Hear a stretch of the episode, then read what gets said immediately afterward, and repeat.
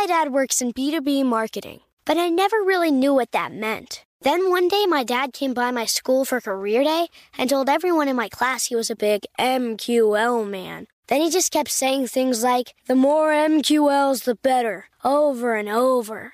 My friends still laugh at me to this day. I think it means marketing qualified lead. One thing's for sure I'll be known as the MQL man's kid for the rest of my days. Why couldn't you just be a fireman or a lawyer? Why? You ruined my life, Dad. Not everyone gets B2B, but LinkedIn has the people who do. And with ads on LinkedIn, you'll be able to reach people based on job title, industry, likelihood to buy, and more. Start converting your B2B audience into high quality leads today. We'll even give you a $100 credit on your next ad campaign. Go to linkedin.com slash customer to claim your credit. That's linkedin.com slash customer. Terms and conditions apply. LinkedIn, the place to be, to be. Good morning. This is Laura. Today's tip is to plan your weeks on Fridays. So, this will probably not surprise you, but I like to plan. Okay, fine. I love to plan. There is nothing I like more than sitting down to plan what I'm going to do with myself, what my family members are going to do with themselves. Shockingly, my family members don't always go along with these plans. Imagine that. Must be fun to be married to or parented by me. Anyway, just because you're planning doesn't mean you're doing it in the most effective way.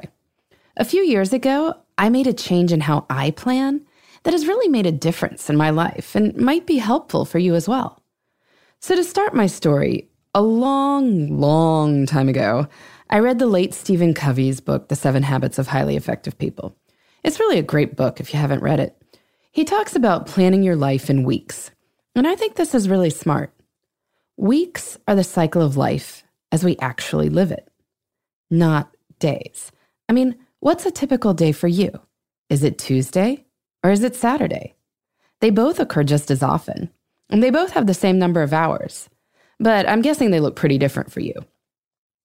Weeks give you an accurate picture. So, after reading Seven Habits, I started sitting down on Sunday evenings and planning the upcoming week. Then, a few years after that, I got the chance to interview David Allen.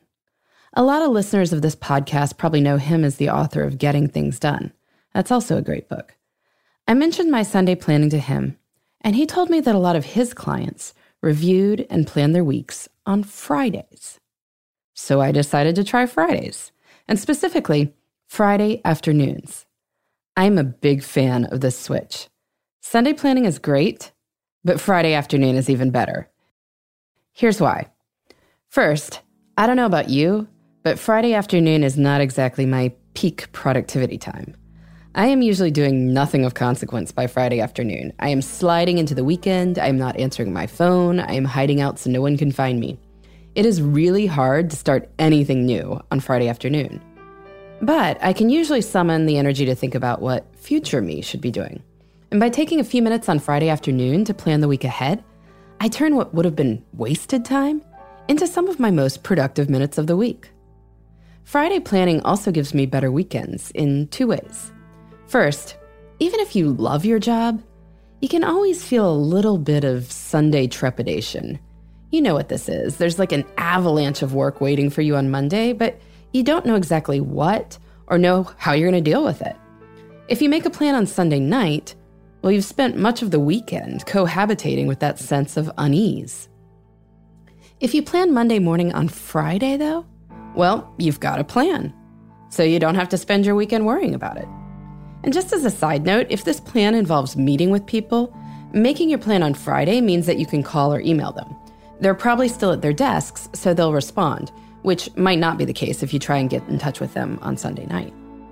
Second, if you haven't thought about your weekend, Friday planning gives you a chance to call friends, make reservations, buy tickets, whatever you need to do. This vastly increases the chances that your weekends are awesome, rather than forgettable.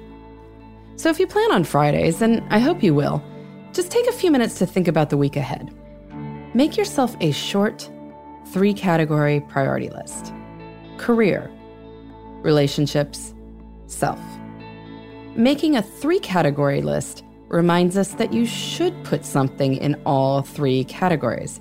It is pretty hard to make a three category list and then leave one of the categories blank. So, that right there is going to nudge you to have a more balanced life. But anyway, just a short list, two to three items in each. Look at the next week, see where they can go. Plan them in. Just like that, you're putting first things first in your life. I think Stephen Covey would approve of that. This is Laura. Thanks for listening.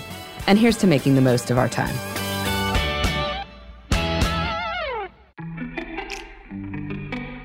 Hey, everybody. I'd love to hear from you. You can send me your tips, your questions, or anything else. Just connect with me on Twitter, Facebook, and Instagram at Before Breakfast Pod. That's B E, the number four, then breakfast, P O D. You can also shoot me an email at beforebreakfastpodcast at iheartmedia.com. That before breakfast is spelled out with all the letters. Thanks so much. I look forward to staying in touch.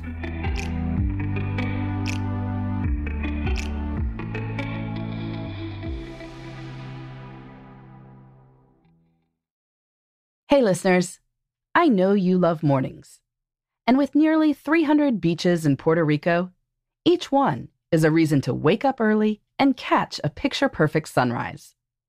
Puerto Rico has nearly 300 miles of coastline, and the island's diverse geography offers everything from secluded coves with white sand and crystalline water to stunning black sand beaches and beaches perfect for water sports no passport required for U.S. citizens and permanent residents. Learn more and plan your trip at discoverpuertorico.com.